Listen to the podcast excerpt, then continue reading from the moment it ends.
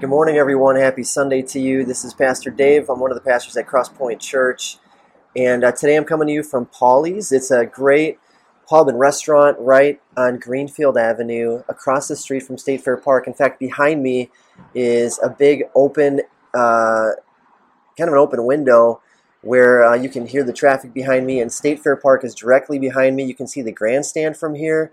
They've got a great stage here where they have live music, and their dining room is actually open right now. They open at 11 o'clock on weekends, and they open at 2 o'clock during the week. Stop by Paulie's, they have great food. It's a great place to meet up with people and experience a little taste of West Allis. Uh, it's really important that we continue to support locally owned businesses during this time. Uh, unfortunately, uh, since I uh, gave a message from Johnny V's a few weeks ago, they're closed down. And uh, for over the last couple days, another local restaurant has closed down. It's really important for us to support locally owned businesses. So come on down to Paulie's this week and have a good time.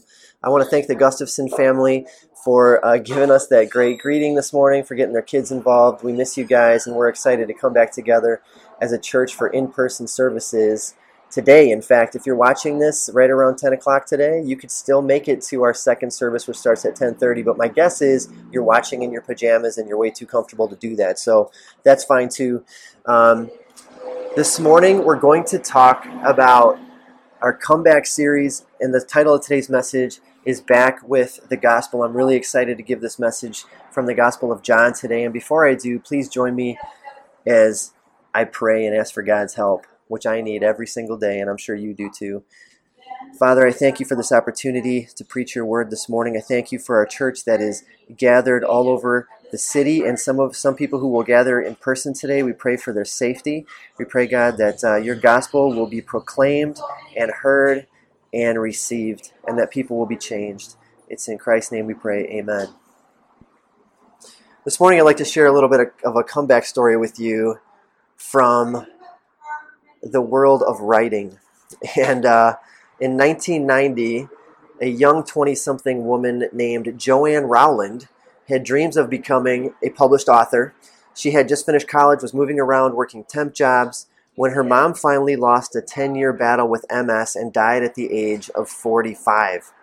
Uh, at that point, she was at the end of her rope. She decided to move to another country for a fresh start and began writing about a boy she had dreamed up while she was in college. She began putting her imagination to paper.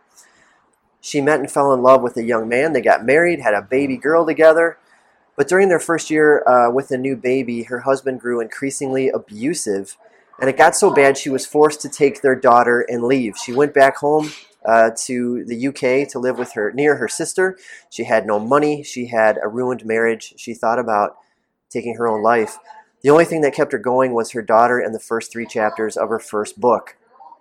So she applied for welfare benefits and she got enough to get herself a small apartment. She started working a part time job and working on her manuscript.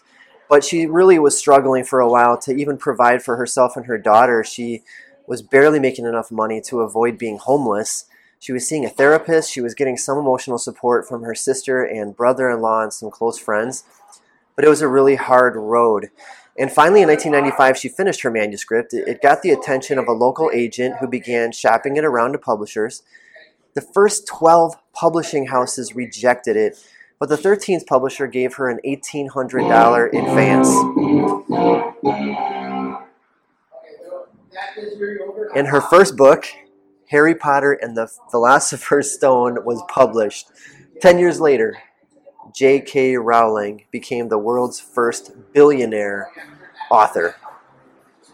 J.K. Rowling made a comeback in life with a vision, hard work, and determination through hard times. But most people don't have all that. Most people don't have a billion dollar idea and the skills to make it become a reality. Most people need help. They need someone to come along and give them the billion dollars. And that brings us to our next great comeback story from the story of God, the Bible. Jesus and his disciples uh, spent a lot of time walking. And at the start of John 4, they're walking from Jerusalem north to Galilee, where Jesus was from. And they decide to go through the region of Samaria. And assuming they left early in the morning, they'd probably been on the road walking for about six hours. It's, it's right about lunchtime. They're tired, they're hungry, they're thirsty. So Jesus' disciples go into the nearest town in Samaria. But Jesus stays behind near a well by himself. And in John chapter 4, in verse 7, we read Soon a Samaritan woman came to draw water, and Jesus said to her, Please, give me a drink. The woman was surprised, for Jews refused to have anything to do with Samaritans. She said to Jesus, You are a Jew, and I am, I am a Samaritan woman. Why are you asking me for a drink? Jesus replied, If you only knew the gift God has for you and who you are speaking to, you would ask me, and I would give you living water. Now, this is a risky encounter for Jesus. Why is that? Well, many churches, including ours, have a strict policy for our leadership team that a man doesn't meet with a woman alone. Why? Well, it's not hard to figure this out. Let's say a pastor gets together with a woman at church. She's struggling in her marriage. It starts out innocently. The pastor has every good intention of helping her. And all of a sudden, before either of them even know what's happening, this happens. It's unwise. It's creepy. It's not supposed to happen that way. It's dangerous. And Jewish men who cared about their reputation were even more careful to avoid being alone with a woman in public. And add to this the history of Isaac and Jacob, these patriarchs of the Christian faith, of the Jewish faith, who both found their future wives at a well. And all of a sudden, you have an environment where, hey, in case you're looking, unless you're looking for a future wife, you should avoid wells. And that's what Jewish men did. And this is why in verse 27 we learn that Jesus' disciples were shocked when they found him alone with her at a well. In fact, an ancient uh, Jewish rabbinical commentary said, A man shall not be alone with a woman in an inn, not even with his sister or his daughter, on account of what men may think. A man shall not talk with a woman in the street, not even with his own wife, and especially not with another woman, on account of what men may say. I actually have a pastor friend in West Dallas who was at the gym working out with his sister one time. And later that week, he got a call from one of his elders, and they said, Hey, um, I don't know how to tell you this, but someone from the church saw you at a gym flirting with another woman who was very attractive. Can you shed any light on that? so I guess, you know, if we're going to be consistent, we should just say, men, unless you're looking for a future wife, you should avoid gyms. Yeah, right. I think you get the point. Right? Jesus is a respected teacher. He's a rabbi. He's he's really under the microscope. People are just people are waiting for him to mess up. So to talk to this woman alone at a well is risky for him. Not only that, but she is a Samaritan woman. She's a, she's a woman of another race. And without going into all the history between Jews and Samaritans, they basically couldn't stand each other. Each group thought the other one was the true descendants of Abraham and had special access to God. There were physical confrontations that ended in murder and bloodshed. So they did not mix. They, Jews wanted nothing to do with Samaritans. They looked down on Samaritans, and we learn eventually that even Jesus' disciples are racist, especially Peter. It took years for the gospel to transform Peter's heart and to change the way that he treated people of other nationalities. And there's a third reason that this is risky for Jesus. We learn that this woman had bad character. She had a past. She has a reputation. She's an outsider. And the reason is because she's been married five times and she's currently living with her boyfriend. So let me ask you something. How would a woman like that be treated at our church? If she decided to come in on a Sunday, you know, let me put it in, in modern day terms, okay? Let's say an African American woman came into our church and all we know about her is that she's been divorced five times and is currently living with her boyfriend who she brought with her that Sunday. Would she feel accepted? would she feel loved? Would she feel any, like she has any worth when she's with us? So I can tell you this. In Jesus' day, women typically came out to the well in groups because it was safer. They would come in the morning or late afternoon when the heat of the sun wasn't so intense. But this woman comes alone at noon. Why is that? I think it's obvious. She doesn't want to be seen. And when people don't want to be seen, there's a reason. When I was a kid and I did something really bad, my mom would sometimes say, David, when your dad, because you use my full name, David, when your dad comes home, you're getting a spanking. And guess where I was when my dad got home? I wasn't at the front door waiting for him until to hug him. I was hiding. I was hiding somewhere behind the house or in the neighbor's yard. I didn't want to be seen. I felt guilty. I was afraid of punishment. And that's how many people feel today towards God. They feel they want to avoid God. They feel guilty. They don't want to be seen. They don't want to come to church because they might feel um, out of place or judged. You know, many people today are not interested in going to church, but they are interested in Jesus. And can we blame them? I mean, here's a woman who's not allowed in the temple or a local synagogue, but she's happy to talk to Jesus. Listen to what uh, pastor and author Tim Keller said in his book, The Prodigal God. The kind of outsiders Jesus attracted are not attracted to contemporary churches. That can only mean one thing. If the preaching of our ministers and the practice of our parishioners do not have the same effect on people that Jesus had, then we must not be declaring the same message Jesus did. This woman is drawn to Jesus, and she's actually talkative around Jesus. I don't know if you've noticed this, but people are generally very talkative these days. And, and that's the, the reason is because they've been isolated for two months. They haven't been able to talk to other people. And now that they're finally allowed to go out in public, they have a lot to say. And I would guess this woman has not talked to anyone besides the man she's been living with in months or maybe longer. So the problem is not that she's talkative, the problem is she wants to talk about too many things. She's not a good listener. She keeps changing the subject. And as we've said before, good listeners don't do that. Good listeners are able to talk about one thing for a long period of time and to talk deeply about that thing.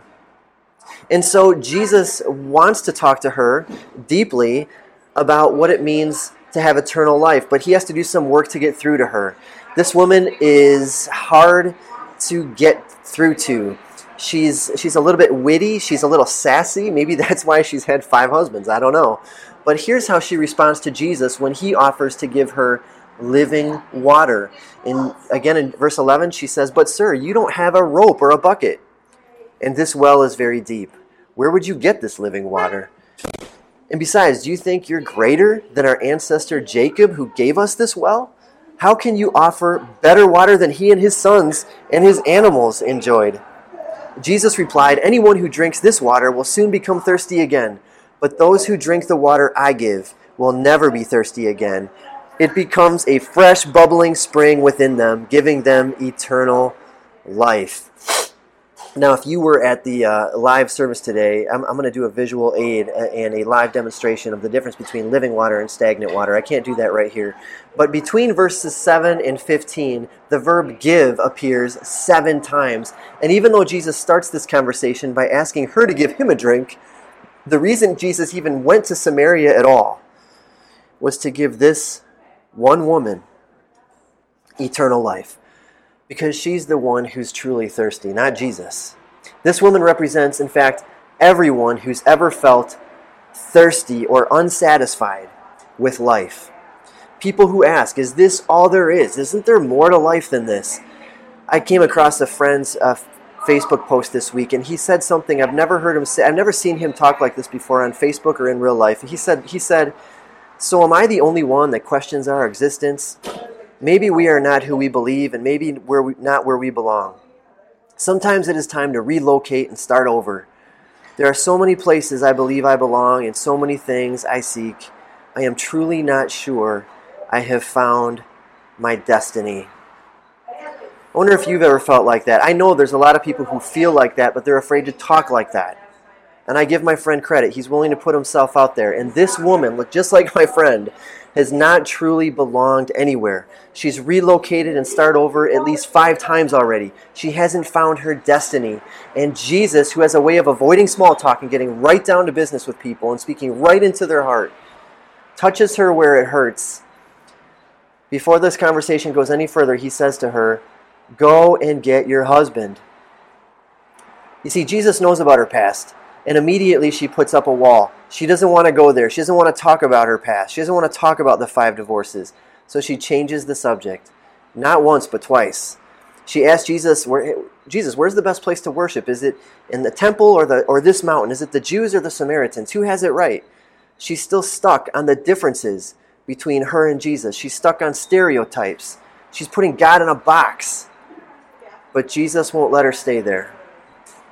He tells her God is not looking for people who are just, just interested in attending a weekly mass or worship service. He's not looking for people who are just doing enough to keep God at a distance, eh, to keep him at a safe, you know, arm's length. He's not looking for people who will treat him with respect only in the, you know, the sacred space. So who is God looking for? Jesus tells us in verse 23, but the time is coming, indeed it is here now when true worshippers will worship the Father in spirit and in truth. The Father is looking for those who will worship Him that way. God is looking for people who will worship Him wherever they are, not just in a church service, but wherever they find themselves. He's looking for people who won't treat Him like a category of their life. He isn't looking for religious people. He's looking for true worshipers who worship Him in every area of their life. And this woman's never heard anything like that before. and she kind of dismisses Jesus. Like, Jesus, maybe, okay, maybe you are a godly man, maybe you're even a prophet, but I don't think you have this all figured out yet. Someday the Messiah is coming. And when he comes, he'll explain all this to us, and we'll all be on the same page. And that's when Jesus drops a bomb. And she opened the door for it. Let me show you how this woman makes an incredible comeback, and it happens very suddenly. In verse 25, Jesus told her, I am the Messiah. I am the one who came here to explain this all to you. And just like that, she believed. She drinks the living water. She is changed. She stops making excuses. She stops changing the subject. Her shame is gone. Her past has not changed, but she was changed. And Jesus gives her the billion dollar prize and she did nothing to earn it. He just gives it to her. And that's grace. That's how any of us receives eternal life. It's not because of our performance. And she runs back to her town. She leaves her jars behind at the well. She starts telling everyone about Jesus. And the passage ends with a whole lot of people trusting in Jesus. You know, for weeks, Jesus had been traveling all over. He's teaching, he's healing, he's performing miracles, but he was very careful not to reveal his true identity to anyone until today. She's the first. This woman, whose name we never learn, has gone from being an outcast with a dark past and no followers to being the first missionary to Samaria, the first person outside of the 12 disciples to see Jesus for who he really is, the Savior of the world. What an amazing comeback. So every week we've been asking a couple really important questions that we should ask anytime we read the Bible. The first one is what does this passage have to do with Jesus? And here's what it has to do with Jesus. Here's what it tells us about Jesus and about God. Jesus sees people differently than we do. Jesus sees God's kingdom filled with every kind of person in the world. The Jews saw God's kingdom filled with Jews. Americans typically see God's people fill, God's kingdom filled with other Americans. But Jesus sees God's kingdom filled with every kind of human you could possibly imagine.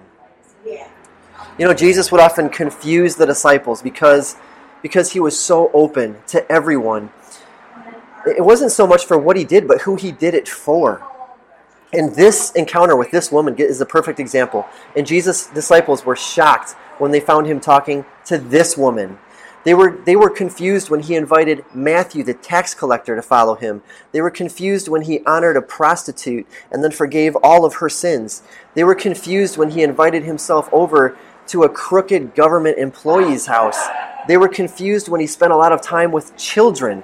They were confused when he healed people who were clearly suffering from their own poor choices. And they were, they were, they were confused one time when Jesus did not give life or eternal life to a rich young man who had obeyed the law his whole life and instead give, gave eternal life to a poor, blind beggar.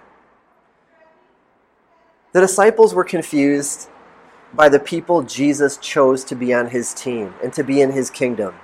Because most of these most of the people Jesus chose were not winners. And here's the point.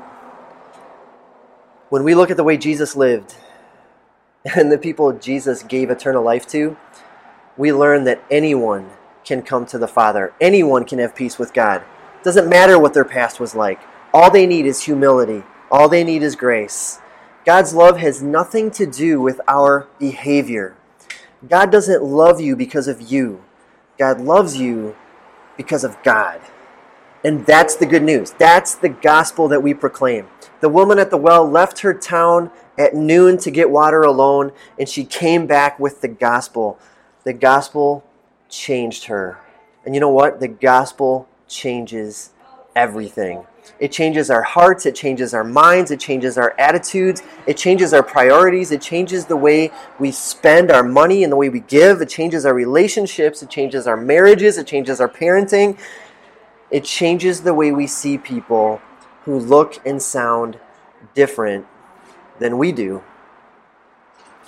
So, what does this have to do with us? Can we see the way that Jesus sees? How do you see people who are different than you? People with different values, people in a different income bracket, people with different color skin, people who live in, in that part of the city. All of those people are treasured by God. Are they treasured by you? You know, our church is in the middle of a kind of comeback. God is writing our comeback story right now. And, and we've, we, we were scattered for 10 weeks, and now we can finally start gathering again. But we are still scattered. Over, over half of the church is still scattered. Many of our people are afraid to come back to church. Think about that. And that's because we're different, and that's okay. I, I want to show you a picture that I found of our church. This was taken three years ago on one of our first, I think it was our first Sunday that we met at our current location in our building. And the reason I love this picture is because it captures a moment in time when we, when we came to church thinking the sky was the limit. And, and guess what? I, I still come to church that way. I hope you do too. Our church was, was growing. You know, the possibilities were endless. The, the, the lobby was full. The sanctuary was filling up. We were welcoming new people every week. There were a lot of invasions of personal space going on with handshaking and hugging and people staying long after the service was over. And just three months ago, we were still like our church was still growing. We were our sanctuary was was fuller than ever. And as much as we'd like to, we can never go back to this moment. You know, our lobby won't look like that for a long time. And here's why I'm sh- showing you this picture today. Our goal as a church right now is not to go not to go back to that and to get things back to normal as soon as possible. Our goal as a church is to love people right now in the disruption, in the chaos, in with all the tensions, all the racial tensions and political tensions going on, let's not miss the opportunity that God has given us right now to love people who are not like us. People who think differently than we do, people who look and talk differently, people who live differently. You know why? Because Jesus can make anyone a true worshiper, and God is looking for worshipers, and He's looking for messengers, and anyone who looks who, who worships God as He truly is becomes a messenger. What they have in Jesus is so exciting and urgent to them that they want to tell other people about it. That's a sign that you have drank the living water. Is that you're excited to tell other people about it? You feel like you have to.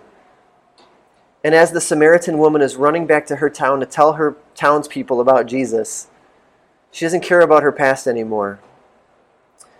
Jesus turns to his disciples and says this Wake up and look around. The fields are already ripe for harvest. The fields, our community and our neighborhoods are ripe for harvest right now. People are spiritually thirsty right now. They are scared right now. They are angry right now. They are on edge right now. You know, in the United States, right now we have a pandemic problem, we have a racism problem, we have an unemployment problem, but the biggest problem we have is a gospel problem. Not enough people are hearing the gospel. Not enough people are hearing the good news that God loves them, not because of who they are, but because of who He is. And the gospel is the only thing that can get deep down into the innermost being of any person and change them from the inside out. It's the only thing that's going to heal us. And the people in your life all they need is someone to tell them who Jesus really is, and everything could change for them. Will you be the one who shares the gospel with them? Will you be the messenger? Will you be God's agent in your neighborhood, at your workplace, at your warehouse, in your salon, at your job site, wherever you are? Will you worship God not only in your living room, not only at church, but out in our community where the real thirsty people are? That's the kind of people God is looking for.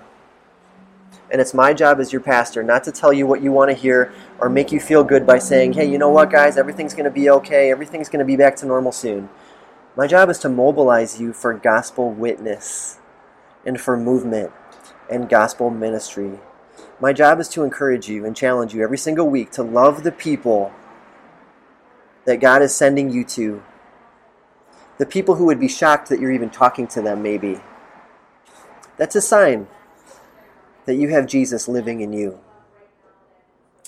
And guess what? We're in this together. I'm looking for those same opportunities in my neighborhood right now.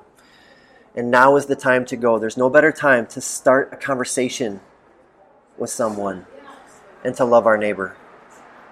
Wherever you're at, please stand for the benediction this morning. It comes from John chapter 7. Jesus was at a festival, a festival, a religious festival, and right in the middle of, a, of it, he stood up and he shouted, these words to everyone who was there in attendance. On the last day, the climax of the festival, Jesus stood and shouted to the crowds, Anyone who is thirsty may come to me. Anyone who believes in me may come and drink. For the scriptures declare, rivers of living water will flow from his heart. And you know what Jesus was talking about? He's talking about the Holy Spirit. And we have the Holy Spirit. And it's not meant to keep to ourselves. So I'll be praying for you this week as we go out and talk to more people about Jesus, that living water, more and more people will drink that living water and experience the life of Jesus in all this chaos. And I look forward to seeing you next week at 10 o'clock from a new location. And until then, have a wonderful week living by faith.